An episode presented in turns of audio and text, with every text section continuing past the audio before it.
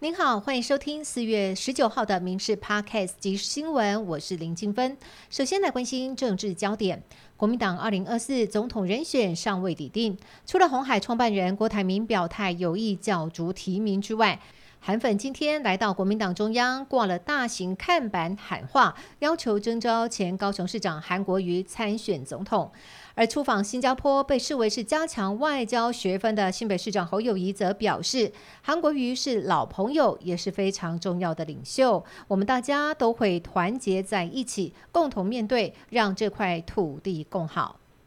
民进党台北市士林大同选区监委之战打得激烈，双方炮火不断。何志伟痛批王世坚连日来对他不断抹黑抹红，抄家灭族。今天上午到士林地检署对王世坚和庄瑞雄提告，王世坚则回呛何志伟：“别老是用旧招，总是一哭二闹三提告，还死性不改，坏到底。”对此，庄瑞雄表示：“做人要有基本道理，党内初选就像比武一样，大家招式比划就好。招架不住之后，就回家找妈妈、找爸爸，告到法院，这不是成熟党员的态度。”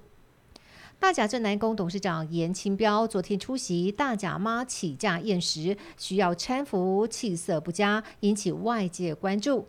严清标的女儿台中市副议长严丽敏今天面对媒体询问的时候表示，严清标最近操烦的事情比较多，陆续在休息，让身体恢复当中，感谢大家关心。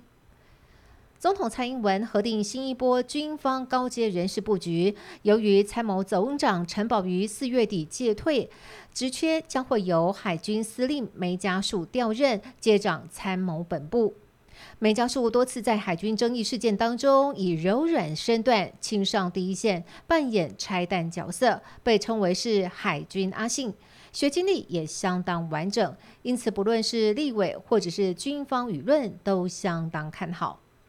再来关心生活焦点。全台水情拉警报，还好封面终于要来了。气象局下午扩大针对九个县市发布大雨特报，包括台中以北将有短延时强降雨，需要留意雷击和强阵风。预估今天周三晚上到后天周五清晨雨势相对明显，桃园和新竹县市需要严防强风。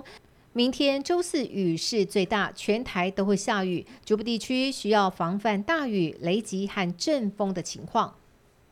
华南市场日前爆出自治会账目不清，超收电费上百万。对此，林胜东不忍了，带着会议记录到议会澄清。不过，摊商也直接到现场拉布条抗议，更高举联署书，双方爆发激烈冲突。而林胜东更质疑对方是新北户籍，却到台北公有市场工作，明显违规。而摊商也反击，表示会议记录根本是闭门会，要林胜东解释清楚。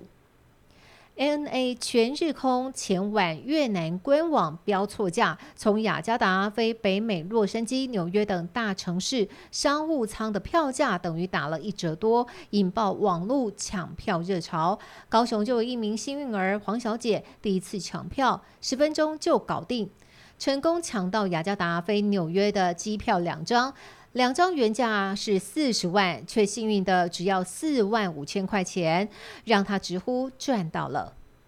国际焦点：台湾在南美洲仅剩的邦交国巴拉圭，将在本月三十号举行总统大选。亲中派候选人艾里格里今年一月曾经表态，若他胜选，就可能与台湾断交。最近，艾里格里接受外媒访问的时候，又表示，巴拉圭并没有从与台湾的邦交关系当中获得足够的利益。当选之后，将基于国家利益来解决问题。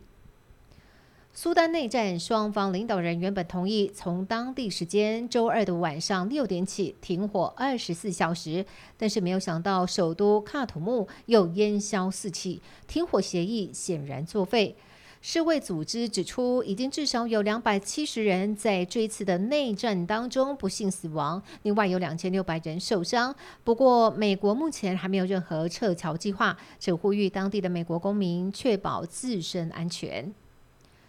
苹果公司在印度的第一家旗舰店在孟买开幕，执行长库克亲自开门迎接首批顾客。第二间旗舰店两天之后也将在首都新德里开张。分析师认为，新店面显示苹果日益重视印度市场，也凸显了新冠疫情造成的供应链中断危机，加速科技业者离开中国，寻求其他制造基地。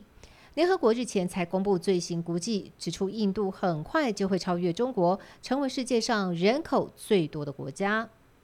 以上新闻由民事新闻部制作，感谢您的收听。更多新闻内容，请上民事新闻官网搜寻。